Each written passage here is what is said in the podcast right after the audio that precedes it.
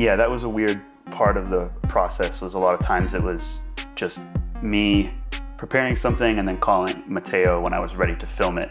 We do it to everybody else, so I'm gonna be critical on Okay. camera to you. Mm-hmm. I was trying to think of like, are there any rules that you learned maybe early on in parkour or like as we've gone, like rules that you're supposed to do when you're doing parkour?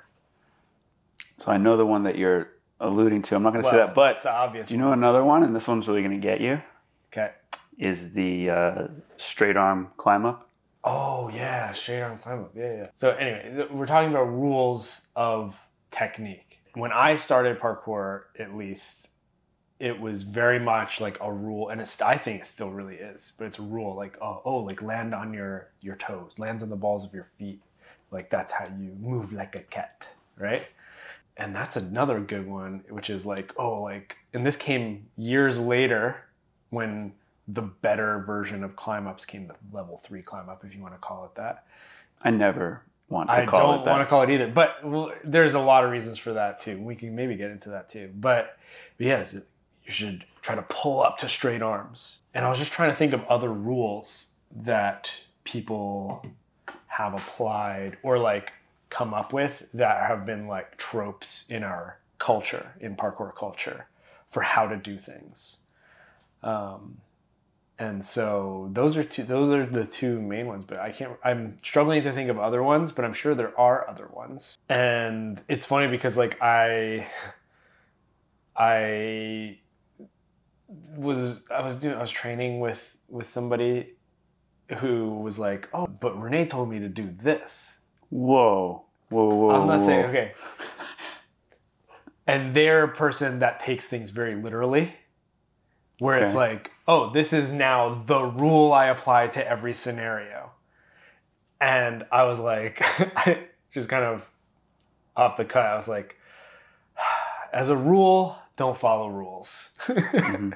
and i think that uniquely applies to parkour in a lot of ways because we're different than other sports in in a lot of ways because i don't know i think of like track and field typically you're doing a repetitive motion like for running for instance you don't want to deviate from good technique and good technique looks the same pretty much everywhere Mhm.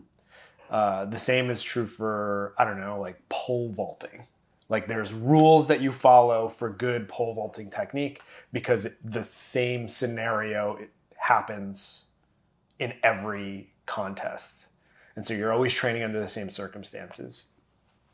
But parkour the the interesting thing about it is that it's always a changing environment. We're always applying parkour skills to different environments.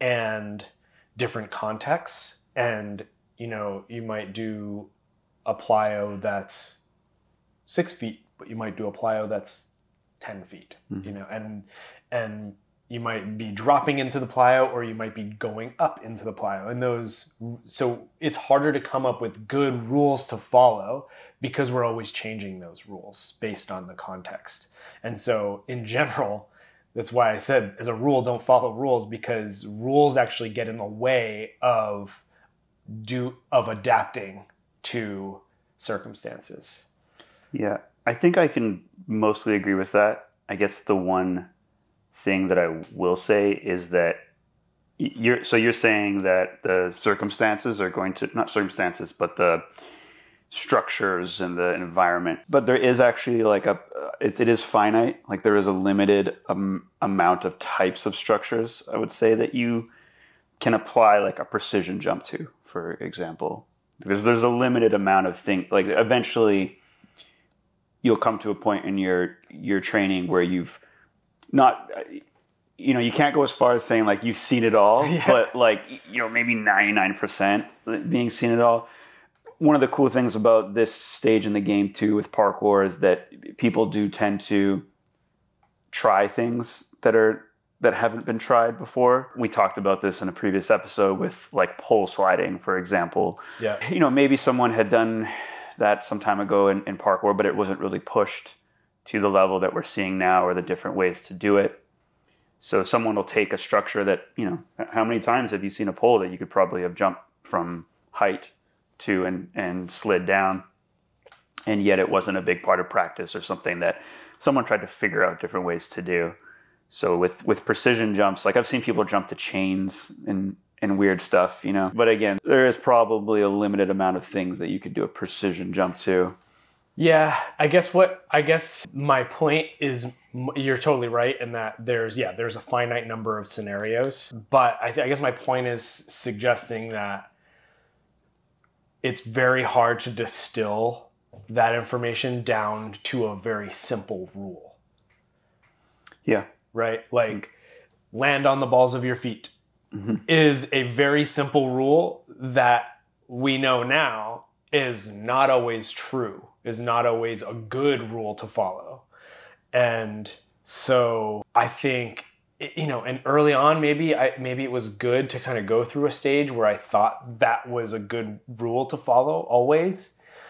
But as you progress, you end up breaking those rules, and whether or not you're aware of it, you know, you might like, for for example, I feel like I didn't really understand how a precision worked until really like I don't know a handful of years ago. Yeah, same so and it's like and we've been doing parkour and coaching for you know over a decade you mm-hmm. know or even more than that right so i guess i think you can give yourself a bit more credit than, than a few years but but I think what you're saying is is just just so people are it's listening not, like what not, you didn't know. It wasn't two years ago. It was you know it was uh, six years ago. yeah, well, eight there, years ago. And there may have been technique that you uh, were using previous to that was just suboptimal. I think is what we're, we're saying. Like you could still stick a precision jump yeah. to a variety of structures. Just there may have been some suboptimal technique that was being used. Yeah,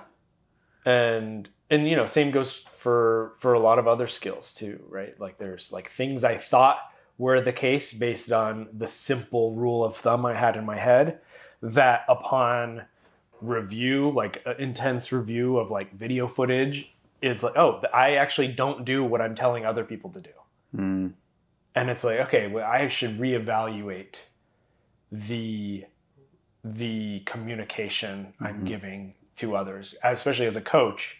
I should be more careful with the language I use because if they take it too literally, they will actually have worse outcomes. And that I think is the case in a lot of coaching that we experience because it's less of just like a, in a, a, cultural environment of like hey we're all just kind of training and you're helping and like oh you got the skill you got the thing you got the challenge that's cool whereas like there's actually like an, a level of authority that we have as coaches that we're then passing down information mm-hmm. and then these people are trusting us that they're that we're giving them the right information and they're following the rules we're giving them and so I try to make sure I communicate to people that there are that there's sometimes there's like things they need to do, but it only applies to certain contexts. And that's why I don't know, like I feel like a lot of times in coach in parkour coaching there's a lot of misinformation that happens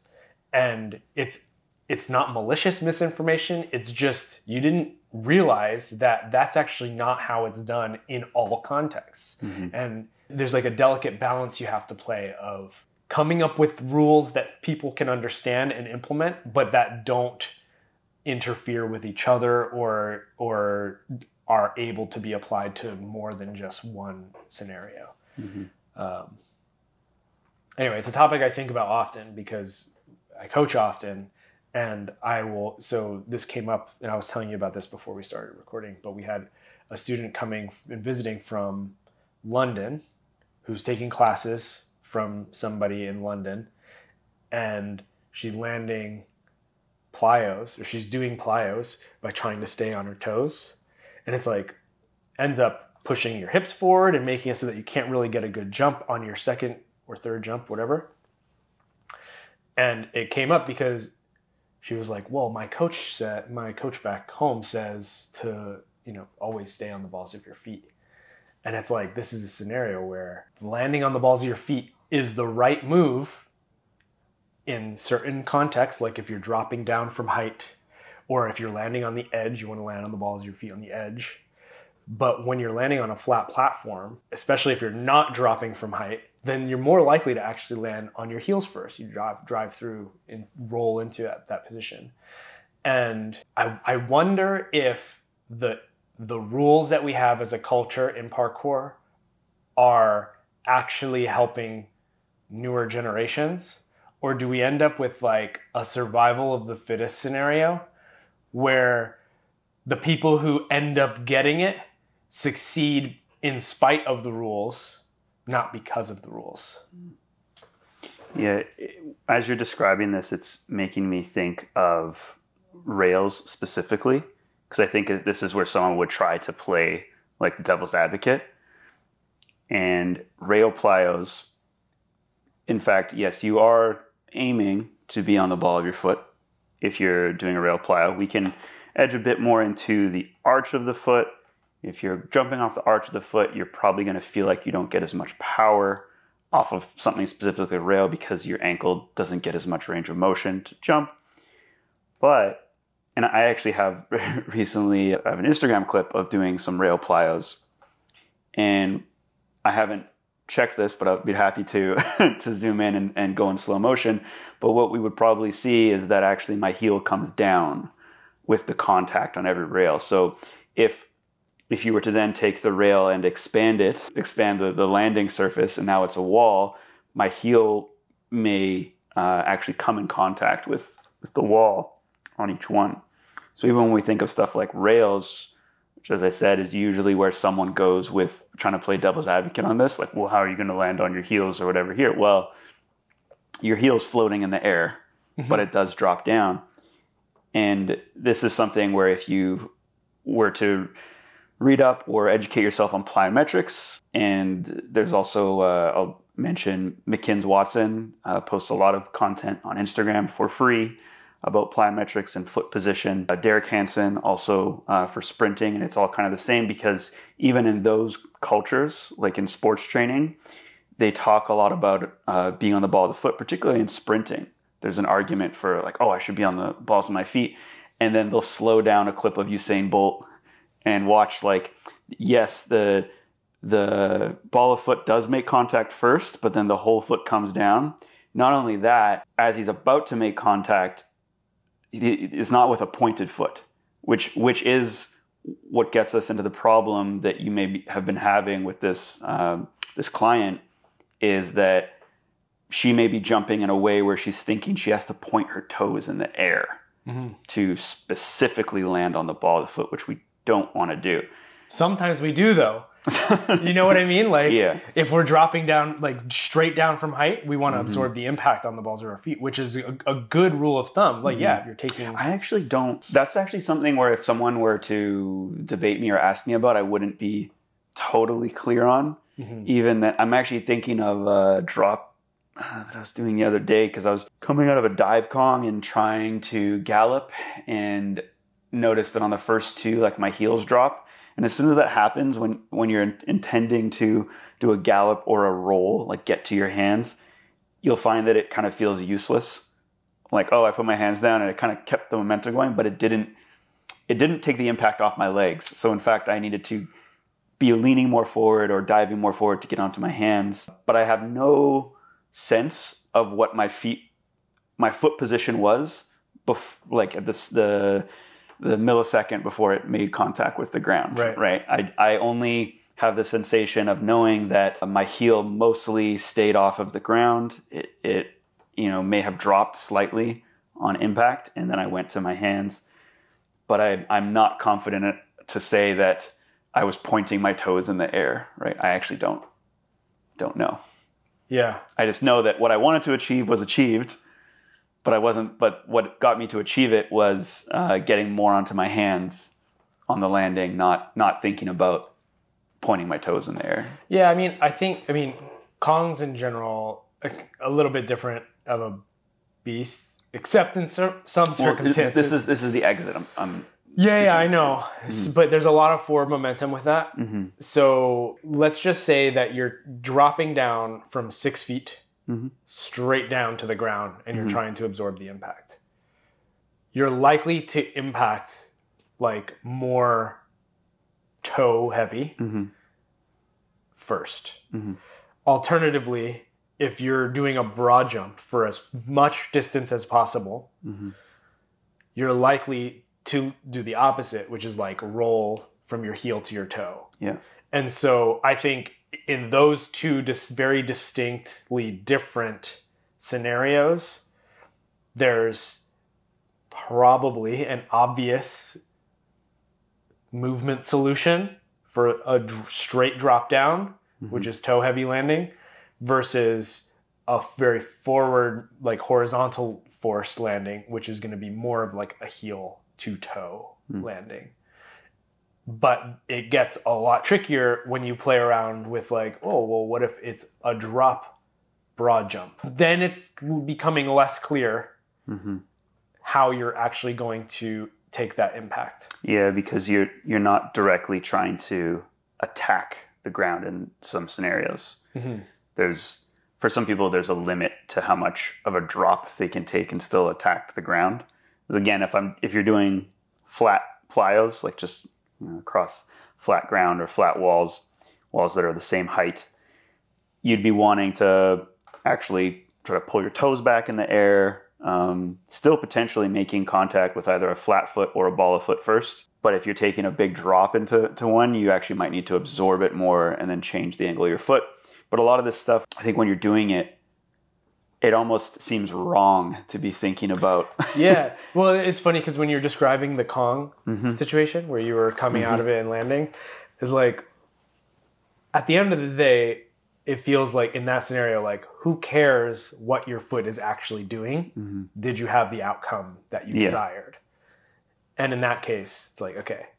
But I feel like when when we're hyper focused on landings, because we are in parkour, we do a lot of precision landings. It's such a heavy heavily practiced element of our sport or just drop landings in general we should have an understanding of how like what our foot position is doing and when you especially as a coach when you can see if you can see somebody doing something that looks wrong you should be able to understand why it looks wrong and how to fix it Mm.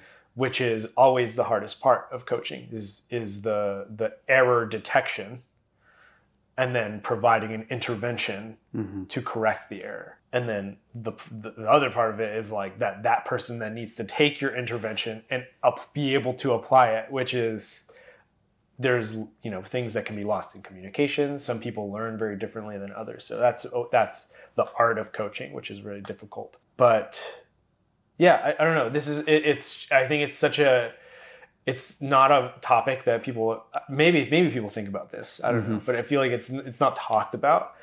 And uh, i mean even i'll call them out but hub has signs on their walls that say land on your toes and it's like is that the right thing to be telling people Mhm. because does that encourage the wrong type of movement to be done in these scenarios Yeah, for some.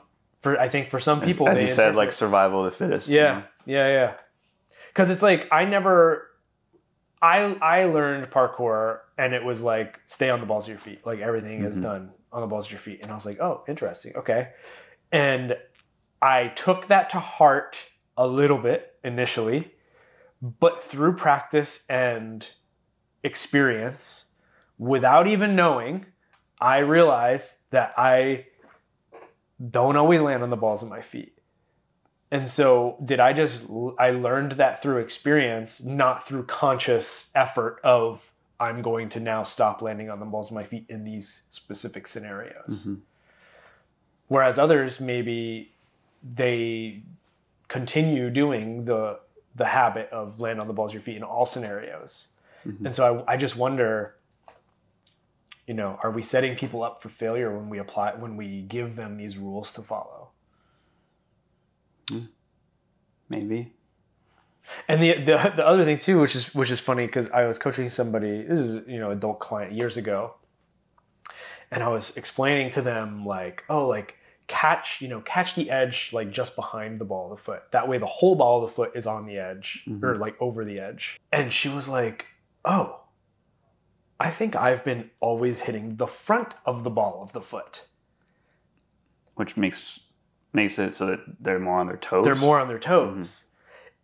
And and of course that toesy landing. puts you at more risk of things like ankle thingies or or just slip at, slip outs or or you know various other potentially bad things to happen.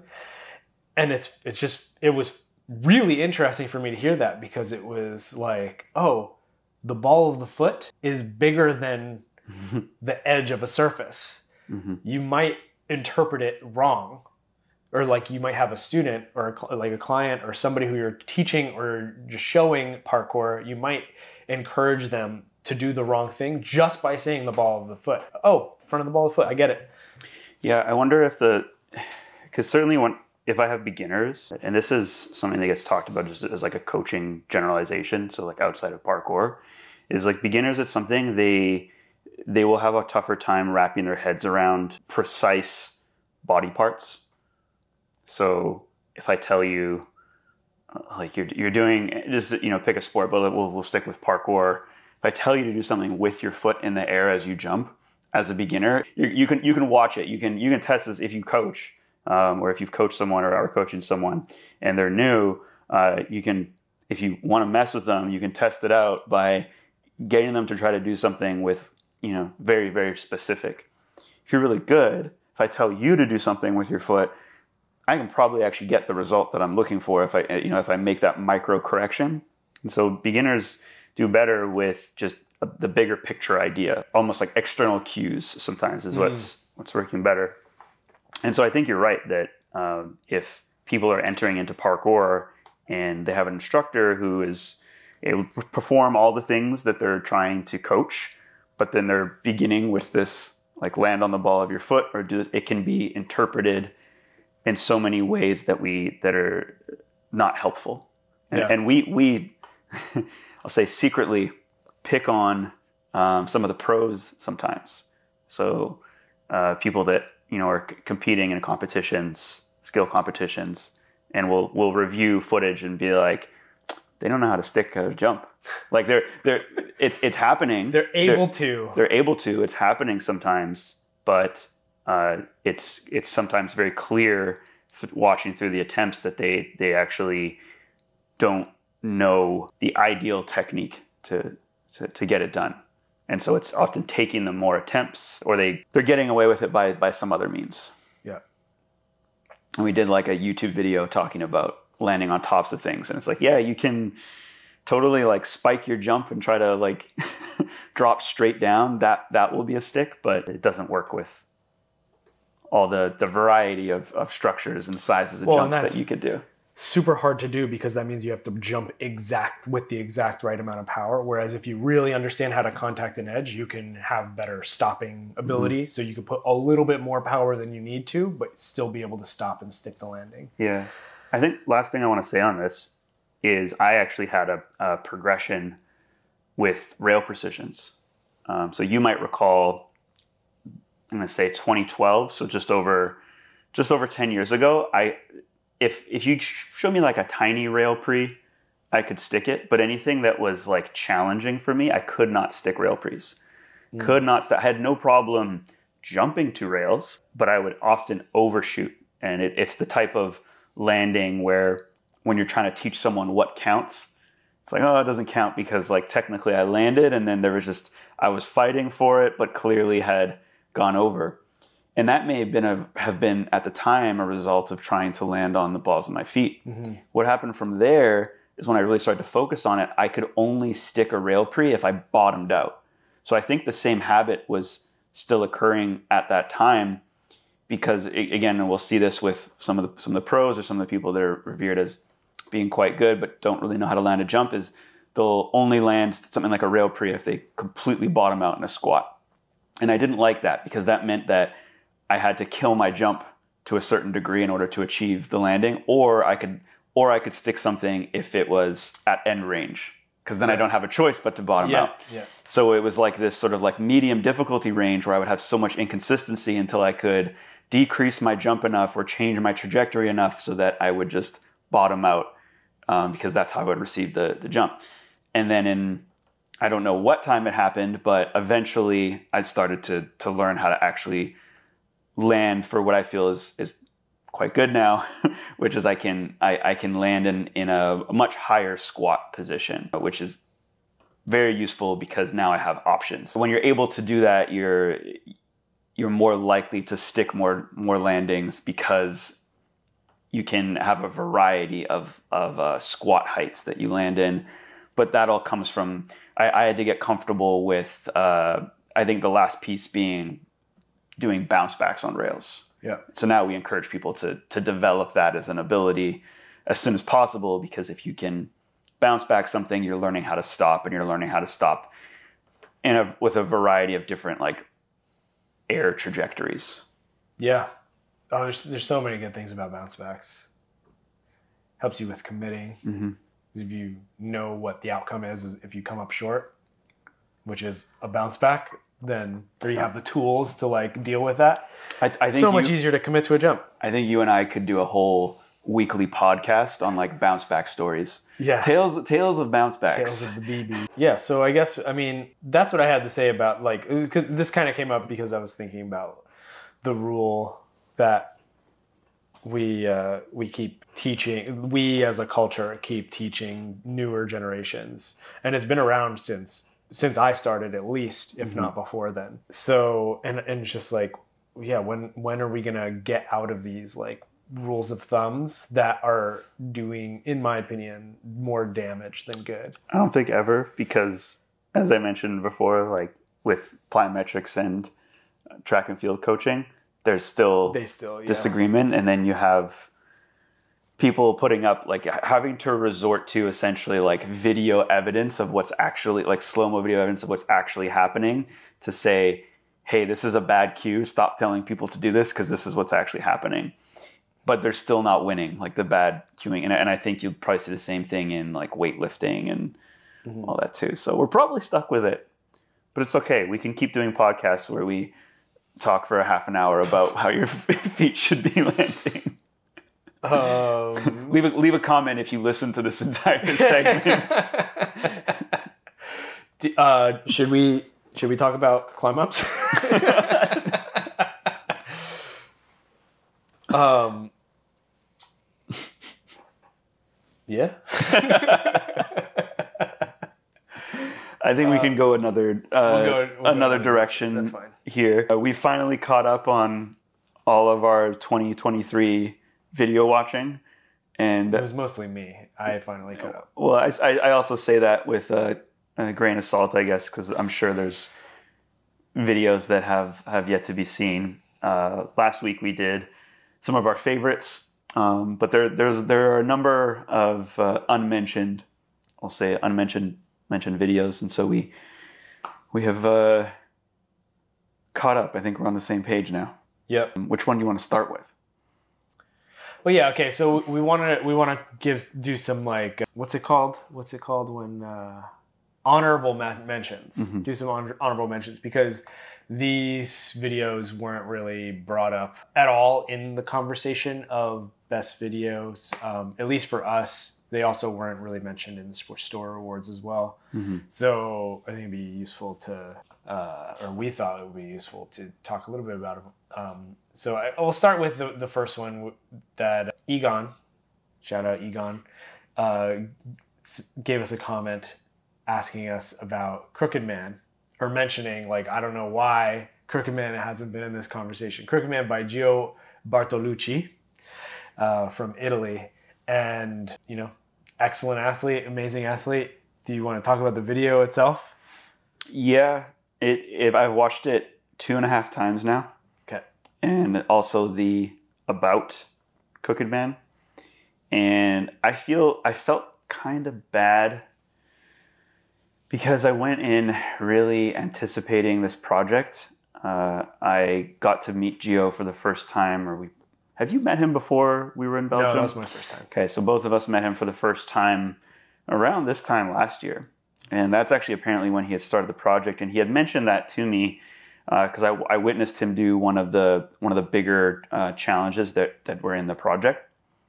So I was really looking forward to it. And for me, it just it fell flat on the amount of guess the amount of of lines or the amount of challenges that are in it.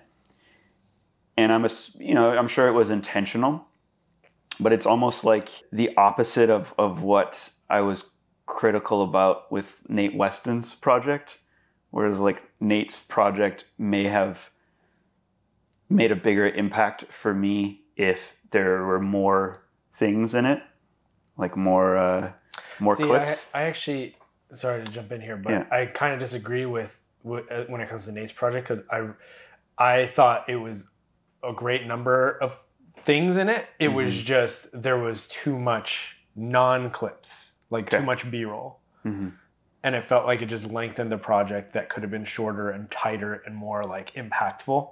Yeah, yeah, you know, that and and I I can agree with that. Yeah, And then as far as Crooked Man goes, I feel the same thing about it, but Mhm. exactly what you said, the opposite yeah. direction. And it's so so tough because I think like I'm a huge fan of you know the the uh, athletes we're mentioning, and I, I think it's just tough because when you're really good at parkour, you shouldn't be expected to be really good at making videos. They're two completely different skill sets, which which is also tough to hear because I'm sure if you're someone like uh, Geo or Nate, and I actually don't know who edited Nate's video. Maybe he did. I know Geo edited his video.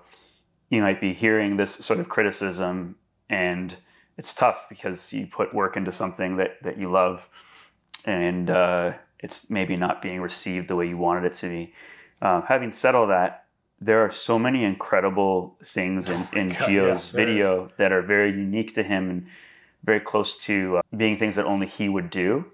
And so we crowned uh, Chris Roth's video Maven as video of the year for much of the same reason is there's there's such a uniqueness to his style, but it was also the construction of the video that made that video of the year. But I wonder if you were to put the same, I guess, filmmaking effort into Geo's Crooked Man, and if you were a little bit more critical of, of which lines to include, because there, there are some stuff that's just obviously like a lot more chill, a lot closer to the ground, a lot less risk, and um, not just not everything's a banger, which is okay. You can have some stuff in there that's not a banger, but there was almost like too much in comparison. And then I think you mentioned this when we were watching that there wasn't enough for the things that are bangers. There wasn't the right amount of build up to to them. So I, I actually, but it makes me wonder that if you were to re-edit Geo's video, if that would become video of the year. So I'm actually cu- curious what your thoughts are on that. I don't know, hard to be Maven, but maybe it, it's it's it's hard to like imagine a hypothetical re-edit of a video. But I I I guess I you know I'm kind of I, I'm of the same mind as you here when it comes to Crooked Man. It felt like it watched like a Instagram compilation. Unfortunately, it's just it didn't it didn't come across as like this is a this is a big video project with a bunch of saved clips. It um but having said that a lot of the incredible clips in there are truly incredible. Like some some really really hench stuff was was in it. But i guess um yeah i mean like as i was watching it i think i said this to you was um it feels like one out of every six clips are a project clip Mm-hmm. whereas a lot of it was like you know some chill lines some some fun looking stuff some stuff that's probably hard but doesn't read as super hard Mm-hmm. um, and then the rest of it was and it definitely picks up in the second half uh, but the rest that that half is really just a little bit more banger a little bit more uh, more substance to it. But i mean there's some big things that happen that it doesn't feel like they were built up at all. And so looking at all the clips individually into yeah individually Crooked Man is an awesome video if we're taking like the best of crooked man it's incredible video there's so many good things but the construction of it makes you it, like at least it make, makes me feel uh like I like some of the music choices and the the the B-roll elements and some of the way it was like some of the clips were filmed. You know, and and this is something that you already brought up, but you can't really fault people for not uh, being professionals when it comes to filmmaking because somebody who's good at parkour is not necessarily going to be really good at editing or even or filming a video uh, or asking other people to film in a particular way and to have the perfect vision for it. And so this is why i think maven's video or maven was such a good video was because it you know all chris had to do was show up and do the thing that he was good at. And then the um i think was noah and connor and ethan maybe? Mhm. they filmed the project and they uh, have a unique eye for you know selecting shots and then putting it together and they chose in my opinion the right music choices and all this and they kind of put it they crafted it and put together in such a way that made me really uh really like i bought into it almost from the start. Whereas crooked man to me didn't have that same impact in with like in terms of drawing me in with emotion drawing me into like give peaking at the right moments and really showing what he's best at um and so that's where i felt like it was lacking but yeah like look at like take all the raw clips that were the best in that video it has the potential to be video of the year for sure Can I? Uh, I'm gonna try to play a bit of devil's advocate here, Yep. because I, I think this is something that kind of needs to be understood. And maybe maybe it's sometimes where, especially I think the two of us get get too harsh. And part of the reason is because we've just seen so many parkour videos Yeah, over the yeah, years that it's yeah. like if you if you're trying to hold um, like you you and I if, you, you're trying to hold our attention, it's pretty tough. Uh, but I guess the the devil's advocate argument I'm thinking of making is is should it if we're talking about video of the year, meaning the video that an athlete puts out that has some of the craziest stuff in it, should the edit matter? 'Cause it- absolutely Okay, so because what I'm gonna- about to say, I think the same thing was around like Caveman Five because so I'm going to get you to defend that argument basically Okay. because I think the same thing around like Caveman Five where and I I seem to recall Benj actually Benj Cave mentioning this that it's about the movement. They weren't trying to edit it more. They weren't trying to do more with the camera work. They wanted it to be just about the movement. And so if I'm making that argument that it should just be about the movement, shouldn't necessarily be looking at video of the year like I should be able to watch Geo's video and be like, oh yeah, there's so many things in here that are uh, only things that Geo could do or would do, and it's incredible, and we should be just removing all the other stuff and just I should just be watching it like I'm watching any other sport because sports have like lulls in them, right? You can be watching like an MMA match and it's fight, and throughout that fight, there's a bunch of lulls and boring stuff. And oh, this guy won though, and he gets the belt, right? Here, he's he's the champion, he's the winner of the fight, even though it was even though it was like boring to consume.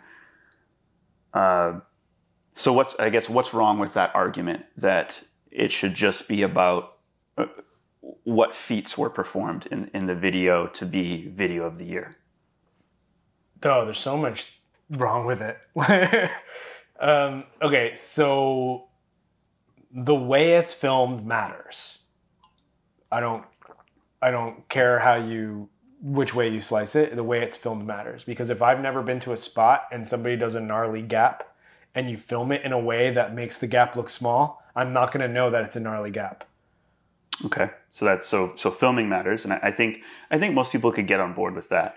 Um, but now when it comes to the edit and as we Yep. said, the build up, because I know there are some athletes out there that are like really against the idea of like I guess indulging more because it because it, can feel indulgent if you're uh, if you're putting together a project where it's like showing the build up, showing all the process, using maybe like tr- trying to create drama around the edit because that's honestly how it probably felt.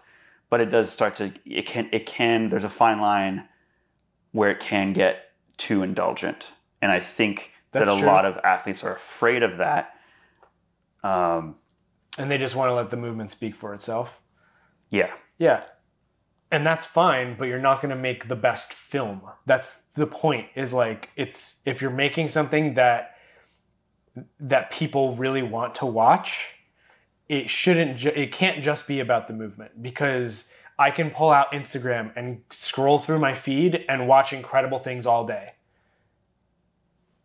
It's the reality. I literally just like, oh, incredible, incredible, incredible, incredible. It's not about the incredibleness of the movement. It's about how you take all those incredible things and you put it together into a film that I actually want to watch. Sit down, spend eight minutes of my time watching and maybe rewatching. Like I, there's, you know, there's there's some videos that I've, you know, I've watched multiple times now, and it's because of the way the, the video makes me feel. It draws me in. It tells a little bit of a story. Maybe it shows some attempts that were uh, that makes me understand how hard that skill was to do in that scenario. Um, if it's just like banger, banger, banger, banger, banger, banger, banger, banger, bang, you didn't try enough. You didn't like, or you didn't have the skill of editing enough to get me to really care or like it that Mhm. much. So it definitely matters the way that it's edited, the way that it's filmed, the way it's put together because but yeah, I- yeah, I agree. It it can it's a fine line. It can end up becoming too indulgent.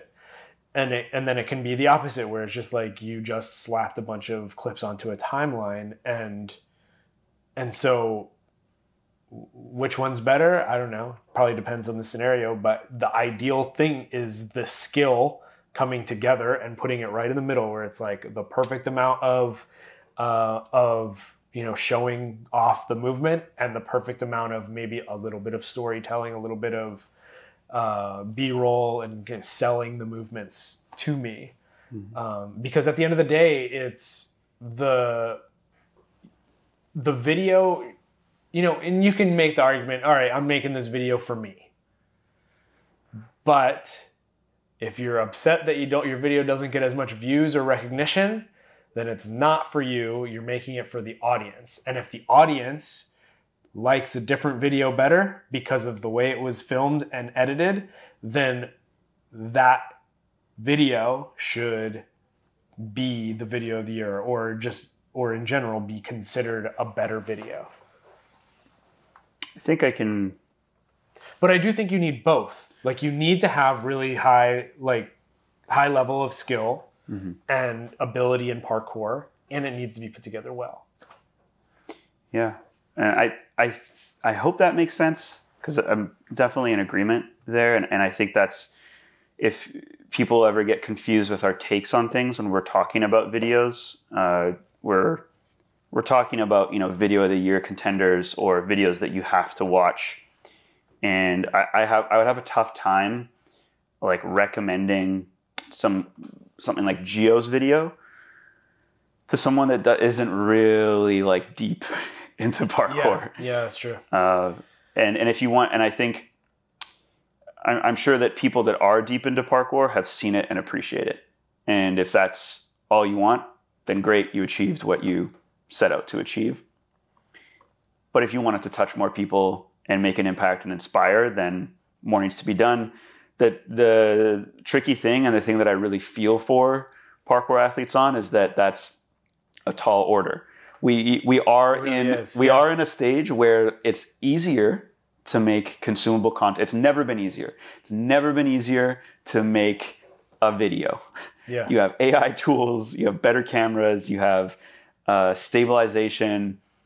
So many things make it easier to make a video right now, but still, not everyone is going to have the right eye, uh, be critical enough of what's going to go into it to cut things out. I think that's probably the hardest part is is um, leaving things on the on the cutting board. And and I think also the last thing I wanted to touch on with Geo's video particularly is that at the start of the video he has like a skateboard clip Yeah. And a lot of his inspiration for video making comes from skateboarding. The difference, the biggest difference there is that if a pro skater puts out a clip or puts out a video part, first of all, they're a pro skater and they're called a pro skater for a reason because they were probably sponsored to make that video. And someone paid to get filmmakers out to get other people holding cameras. Like you can watch a skate video, and I don't watch too many of them, but you can watch a skate video and see three angles of the exact same make. Yeah. Right? We didn't it takes a lot more tries usually Yeah. to get a make in yeah, skateboarding. but the too. skater didn't have to redo anything. They didn't have to uh, get extra B-roll after the fact because they probably had three cameras on them to just make sure everything was uh, was captured the way it needed to be. Yeah. and we're we're stuck right now in, in a state of parkour where there are not the same there's, there's not the same money being pumped into parkour. Not not even close that's being pumped into something like skating or climbing. And you can watch a, a lot of documentaries from uh, these other like action sports we'll say. And the the pro that's being featured in like a documentary you never hear them talking about like oh i was sitting down and editing my project it's just they they go out and do their job and then someone does that part for them Yeah. and i think some teams in the past in parkour were spoiled like i can think of uh, modus had giles right Yeah.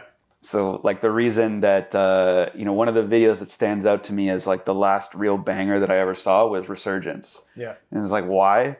Because Giles, right? And then you had Storm Volume One, which I think had two. I can't remember the names, but I think had like two filmmakers putting that together. And so we've actually been spoiled in the past by some of these really well put together projects. And there's there's a few um, people out there right now that that have the skills. let's uh, i want to take this opportunity to talk about the next video Mhm. which is um, takeover which was filmed and edited by Geert. Mhm. Struggle saying his name. That's um, I'm sure that's close enough. Geert. and uh, and he's actually and his uh, his brother tom lachey guy. Right? That's uh, they and they have you know great film equipment and they really know how to they have a good eye for filming parkour.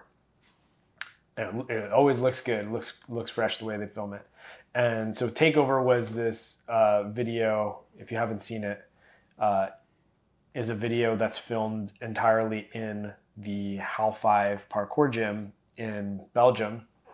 And it's 12 pro female athletes who come and and you know film like an action video in their space and this is one of those scenarios where it's like wow like they they actually had like they all they had to do was show up all the women had to do was show up and do their job as parkour athletes. They don't have to sit down and edit it and like review footage after the fact. That was Geert and Tom's uh, job. So They, they they probably had some in, input or probably got to see drafts or something. Yeah, but- sure. But it they the the bulk of the work has to you know falls onto the filmmakers that were ultimately behind the you know the editing and the the filming of the project. And so you know not every not everybody in parkour has the luxury of having somebody like willing to film and edit a video who's a professional or at least like a hobbyist that is into making parkour edit, you know, films or parkour videos. Um, and so uh, I know you wanted to talk about this video because for you it was on your list of uh, video of the year. Yeah, I would I would uh, and if it just rewatched again, I would still I would still put it in top five um, because of the the the movement quality, the action, like the level of the action is is high, and then also the construction or the edit of the of the film is, is high as well. Yeah, and I I love the way it was filmed. I think Hal Five actually has a cool aesthetic as well. Um, so I like seeing That's, that. that's one of the best aesthetics. Yeah, yeah, yeah. and uh, and also like there it there was some nice good moments in there where it was like there was like choreographed lines where it wasn't only on each individual athlete but there was like some times when there were you know multiple athletes were were doing some uh some part of the line. So that was cool. And it just looked good. Just like the way it was filmed it just looked really good uh, it wasn't like the perfect video. I feel like there was some some points of like dead audio where there was no music and it was just the raw sound, and that can be good sometimes. But it felt like it was just like a little bit too much for me. It it felt just a little bit awkward at times. Um, but when it was used right, it was used right. There was some really cool moments there. Um, makes it feel like raw in the moment, and then the music cuts in at the right time, and so so on. Uh, but yeah, overall, I thought that video was really great, and um,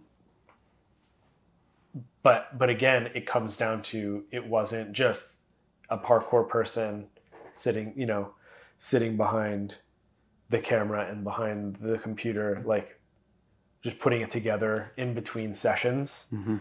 It's you know, and make no mistake, Garrett and Tom are both parkour athletes, and they're very good parkour athletes. So they actually have a good eye for parkour as well. But they're also into video production. So, yeah, Yeah, it's just an example of uh, again having money behind a project because they had to get all the athletes there. I don't know if uh, Garrett or Tom get any sort of compensation for for work, or if like if they uh, bill Hal Five or however however that situation works. I don't know, but um, but there was clearly a budget behind it. yeah, either way, there's there was money spent, and the- the other, and, and it's clear. It's just it's just clear. Okay, yeah, you got athletes together in a space and had uh, two cameras running and uh, a main editor for it, um, and the and the the cameras and the edit were not done by the athletes featured. Those were two separate Yeah, separate things. Um, the other thing I'd, I'd absolutely love about it is I will I will say that if you were trying to get uh, girls, women into parkour, that's got to be like one of the best examples out there right now.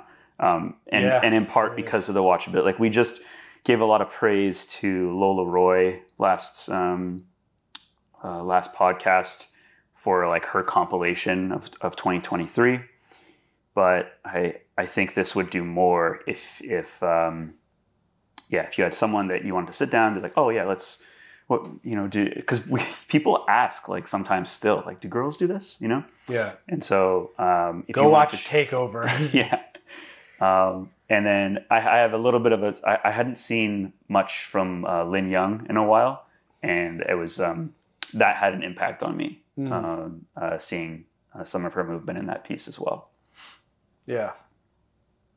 It's cool. It's also like a, a nice diversity of of ladies as well. Right? Like kind of some some younger athletes and Mhm. some some older athletes. Mhm. Uh, relatively, we're not that old, but uh, uh, but yeah, it's cool to see to see that. And there's a yeah, it's just a good diversity of movement too. Um, was there a third video we were going to We talk do about? have a third one, and I don't know how much we want to go into it, but it, it's we we have a theme here, kind of of of uh, video production and, going into things. Uh, this video is behind a paywall, and it's a video that personally Okay. I was really looking forward to, and that de- I'm going to say definitely affected um, my my viewing of it because I was I was very hyped for this one. Uh, Lisboom by Team Fat, uh, featuring Lilou Ruel, Lola Roy, Dominic Fichtenbauer, and Sibe. Oh, how do you say his last name? Spricker. Spricker. Spricker? I Speaker? Oh, and Pedro Salgado. Yeah. And just And, listing then the, and also the team. and Team Fat. And so just listing that out and then now in my head I'm going going through the individual feats in the in the film, and I'm like, oh, it's it's really great. Uh, I thought it was um, okay. I'm gonna I'm gonna try to I'm gonna try to be nice here. Be nice. uh, it was a tough watch. It was a tough watch to get through. Um, a lot of it because of the uh, I'm gonna say attempts at storytelling that just were not edited well. There's there's a lot of interview piece and the a simple fix that we we talked about as we were watching it. Like I, we were just we were talking as we were watching because we were just getting out of it. Right? Uh, was there was a lot of interview and then it would cut back to act to action or the scene that they're talking about. Those things needed to be layered on top of each other, and I think that that's one correction that I'll say, and I don't know if Orlando or any of Team Fat or anyone involved is, is ever going to watch or see this, but that that's just one uh, one thing I will say about the project that would be a, a, simple adjustment is is next time, or if you choose to re-edit this, uh, layer those things on top of each other. So if someone's talking, it can't just be them talking. Cut cut away and layer the voice over the action that's being talked about. It almost seemed like they wanted to make the video longer, and that was a mistake. It, it probably should have been about half as long. Yeah, it fell flat for me. I like it. There were some cool moments in it, and there was some big stuff, and like you know, no doubt about Team Fat are like incredible athletes, and then of course the the all star cast that you just listed there also incredible. But it felt like there wasn't like there wasn't really a good cohesive story and the storytelling that was there there was like a few big moments that happened where they actually had a story for it and it was just cutting away to person talking um, instead of just like the audio of the person talking and telling the story over the video that is tell, helping to communicate the same story so yeah i don't know it just it felt kind of flat for me in that way it was definitely not as in like I I think I said this to you when we watched it, but I rather watch the vlogs. Like the vlogs do a better job of storytelling than Lisboom did. Um, the other thing too, which I know I'm sure there's limitations around it, but like why why do we not get any like talking or storytelling from any of the guest athletes? And I'm sure that's because like I don't know, they probably had a short time to film with everybody together. And then they went back and they're like, okay, now we need to do some interviews. It seemed like the interviews came after. Yeah, yeah. So, but yeah, I mean, there was, there, like I said, there's really cool mom- moments in it overall, but I would not sit down to watch it again. Yeah, neither would I. I, I uh, there's, there's like a re edit that exists in my head Oh yeah, that I would love to see. um, but I think they would also require like more footage. Uh, but again, we go back to this theme of like it seemed like Orlando uh, was the main like driving force behind this this project mm-hmm. in, in, terms of like the behind the camera and behind the edit. Uh, young guy, and his his main skill set is doing parkour. Yeah. Um, he's also fe- like he's also featured doing some of the, I, arguably the toughest things in the whole, yeah, um, the whole piece. Uh, and yeah, I think it's just I, I, I look forward to seeing him like develop that skill set more. Yeah, I was if, about to say. Yeah, sorry, go ahead. I was to say if he if he uh, if he wants to, you know, if that's something that um, Team Fat is trying to do. We we talk about Storm all the time. Is Storm has like several I will say like filmmakers on the t- like filmmakers slash athletes on the team, right? Uh, and I think Team Fat definitely looks up to them and are trying to like follow in their their footsteps a little bit there. So I expect that he is going to improve and. Um, hopefully, I'm not the only one giving, or we're not the only ones giving critical feedback here. Yeah, I, I, I guess I wanted to. One thing I want to say is like the theme here that we're talking about is like, oh, like parkour athletes shouldn't film their own and edit their own projects. But that's not actually, I feel like, what we're necessarily saying. It's like you're gonna, it's just, that's what's, being good at filming and editing is part of the skill set that you need to put out good video good videos. And if you don't have that skill set, you need to outsource it. And if you don't want to outsource it, then you're going to have to go through some quote unquote failures. Right? So I, I guess I don't I don't think this conversation should really be like discouraging people to continue making videos Mm. because they definitely should like but they should try to use these as learning experiences Mhm.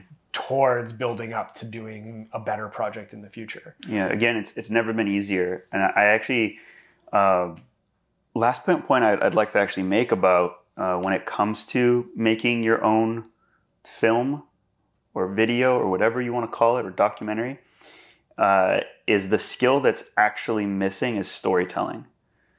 I'll say more so than how to film it, like how like okay, this is how to make it look big, cool, done.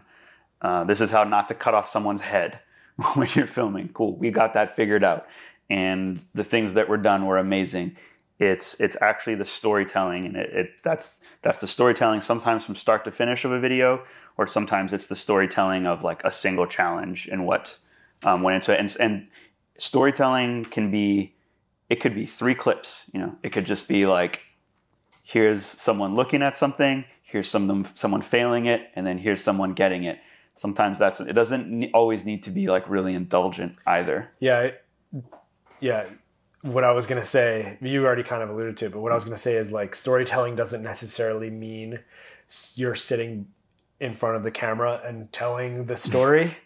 it's some. It sometimes is just like putting together clips in an order with a logical sequence of this is why this was hard and this is me overcoming it. Um, for example, there's other ways to tell stories, but um, but that's what ropes people in. It's- people love stories. Like that's why vlogs are so important in parkour is because people love watching the story of why parkour is interesting and cool. It's not just about doing the cool jumps. It's about going through the process of doing the cool jumps and learning about that story is insightful. So, and it teaches you more about parkour, more about the people who are doing it, and that's ultimately more exciting hmm uh, and and awesome to watch. Yeah.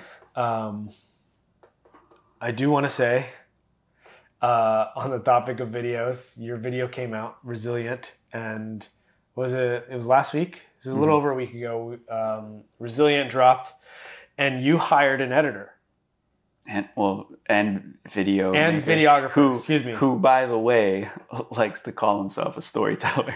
Oh, really? yeah, you told me this. Okay, so Mateo Welsh. hmm Welsh or Walsh? Welsh. Welsh. Mateo Welsh uh, doesn't do parkour. His uh, his job title is storyteller, but he holds a camera and he edits. hmm Uh, and so I guess I just want to ask you first is like, how do you feel about having it done now? Is there like a weight lifted off your chest? Is it like, is there like dread about like, what do I do now? What do I do next? Oh, okay, so two questions. Yeah. Uh, first one, uh, it feels really good to have it out there and, and get as much uh, of a positive response as I did. Uh, sitting here sometimes week after week and critiquing other projects and then putting out one is a lot of pressure. Um, but I think because of that pressure, we had to make sure it was good. That's part of that is what drove me to do um, to not finish it early, to to go back and complete what I had on the list for the project, which is part of it if you watch it. Um, I also was anticipating a lot of hate, Hmm. which maybe I think I think in parkour I think people hate in silence. I don't think they hate, behind closed doors. yeah, I don't think they hate in comments uh, in public.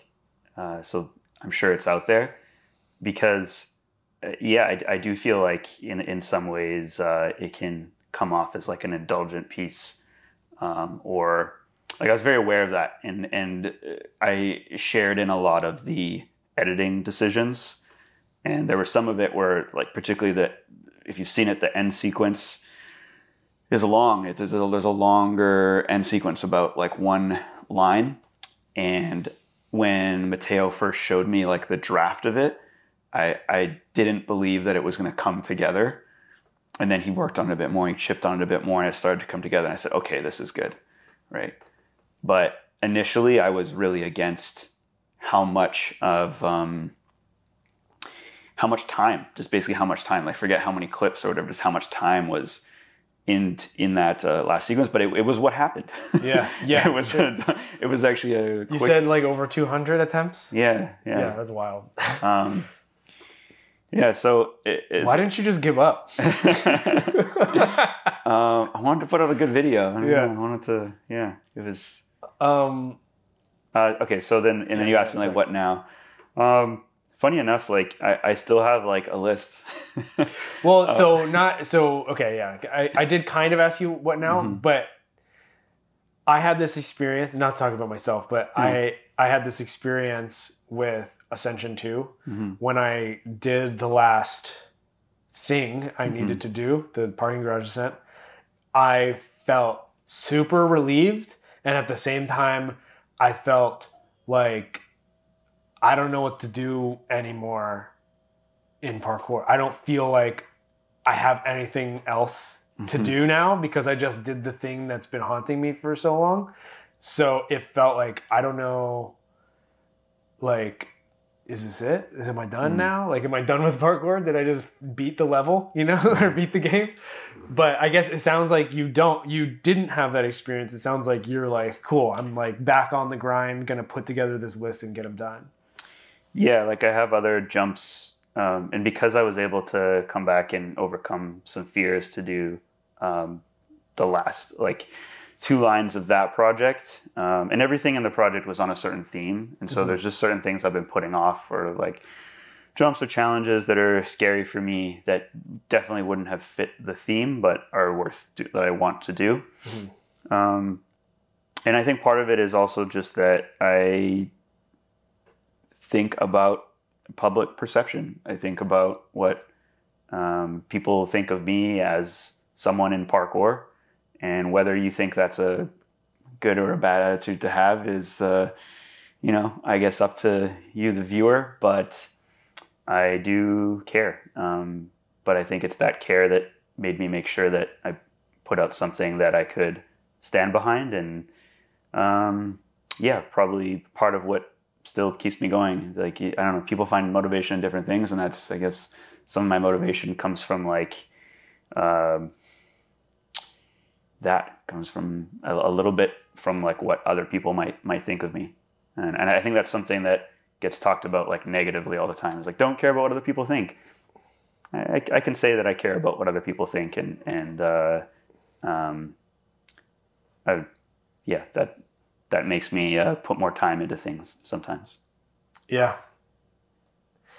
Yeah, for for better or worse, like I think your I think your project came out even better than I expected. No, no, no offense. it's just it was just like, uh, and but it wasn't because I had like super low expectations, but it was just that I didn't know what to expect about it Mhm. because I know Mateo was film was filming and editing it. I had only seen a couple things that you had done, and it was in person. I never really saw anything Mm. like Mhm. on film. Yeah, that was a weird part of the process. Was a lot of times it was just me preparing something and then calling Mateo when I was ready to film it. Right. Um, and and when I say like it took six years, it's because Mateo wasn't part of like year one. Right. uh, or year one and a half, there was like a point where I had started filming with someone, and then I had to. They they basically weren't reliable anymore, and so I had to like take a break to find someone else to get on on board with me.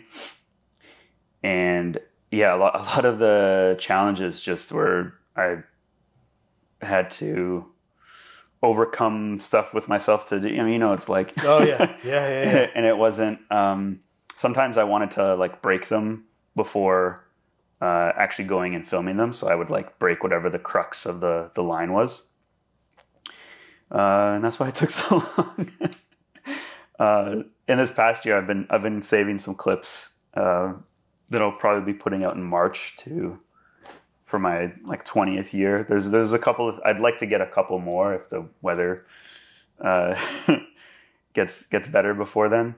Um, but a lot of them were like the things that didn't take didn't take as much effort. You know, like things that things that I could do on the day that were like, oh yeah, that was cool, and I'm like happy I did it, and it was it was a good representation of what I'm capable of. But they weren't on the level of of like I'm gonna need to go back to this spot so many times to to uh, get over whatever I need to get over. Interesting. Yeah. I think I need, we did it to everybody else, so I'm going to be critical on Okay. camera to you. Um, to your face, actually, which is something we don't rare, we rarely get to do. These are hard conversations to have. I okay, so the intro, you're talking. Um, I think Dylan mentions this to you, where it was like, "Oh no, is this going to be the video?"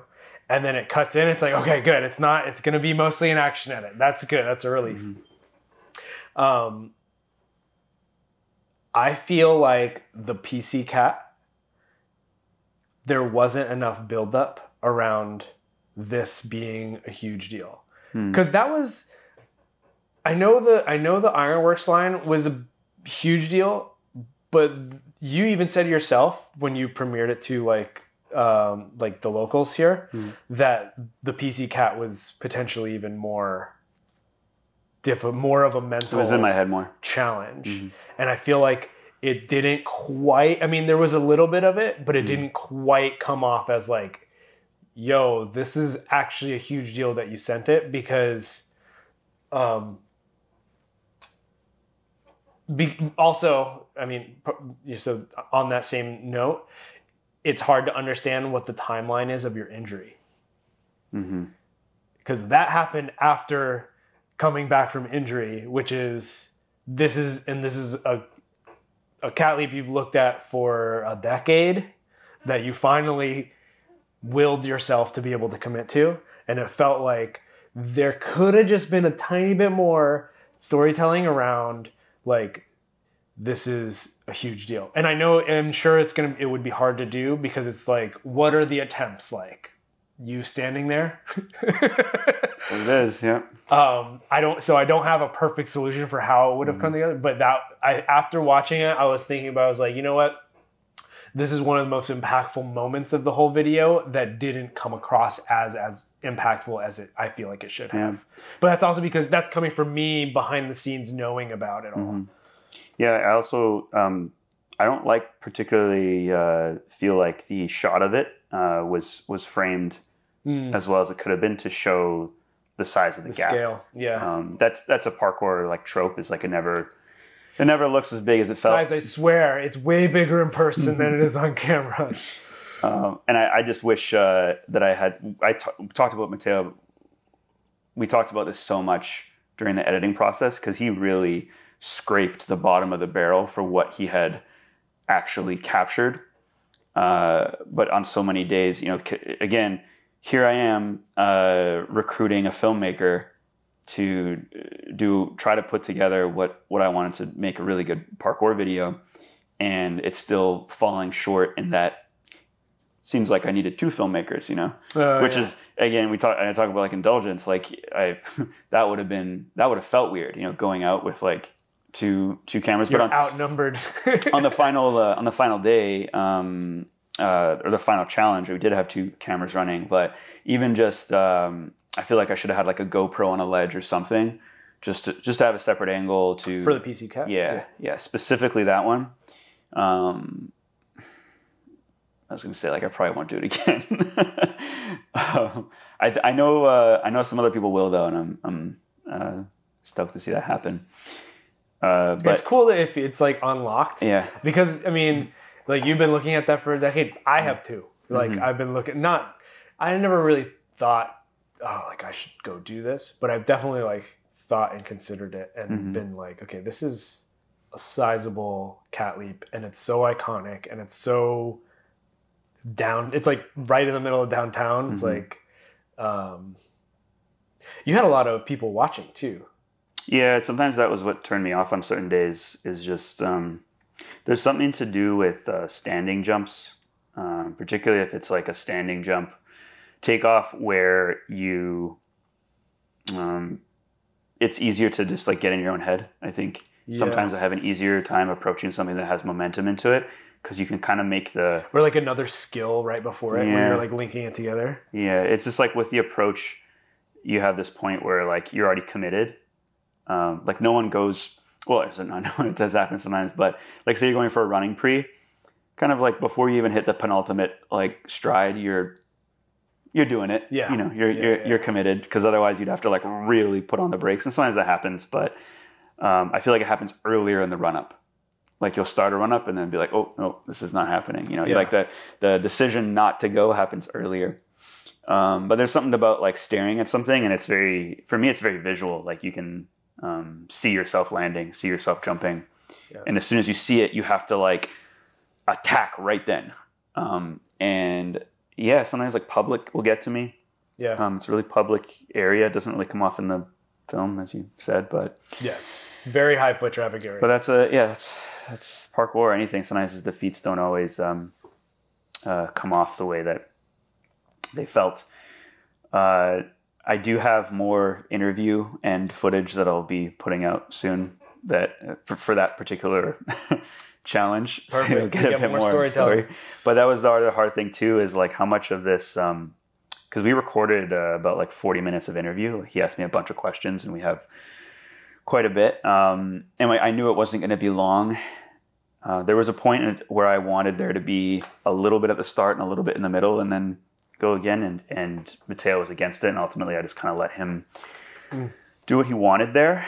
Um, but yeah, I, I do think it's it's unclear uh, where where in the footage, like where in the lines, like the injury occurs, unless you kind of know a bit more, and or if you're watching really intently. Because I think I've had some people watch it where they think like everything Everything happened like post-injury. post injury, Yeah, and yeah, it's yeah. like no, that's not the case. Um, there's I can I can tell you there's there's uh, there's four clips that happened like post knee injury, which was the other crazy thing where it's like I could have just been done with the project, and I just I didn't feel like it would be good enough. I didn't feel like it would be Hmm. good enough had I not. Um, there were like two easier ones, and then the two uh, the PC Cat and the Ironworks line that I just felt like if I didn't try, it would have been yeah, it would have been like what's the what's the point? Yeah. Interesting. Well, if you haven't watched it yet, go watch Resilient. It took him six years to make. Or I don't know, what, four and a half really? Uh, um, but yeah, uh, go watch. T- tell us, tell us what you think about Resilient. What do you think about uh, the PC Cat? Do you think I'm right? Did you even notice it? Did you even notice it? Do you even know what we're talking about? uh, are we gonna call it there? Yeah. All right, yeah, that's a that's a good spot to to end this talk. Uh, thanks so much for tuning in. Uh, we are now on a different YouTube channel. hmm If I do the right things, so Yeah. Th- thanks for tuning in, all eight of you potentially. so yeah, so because we're on a new channel, so please subscribe. It's gonna really help us out because uh, we wanted to move off of the main Origins channel for a variety of reasons. So please subscribe to the new one, uh, like it, comment, share it with your friends if you value discussions like this, and we will catch you in the next one.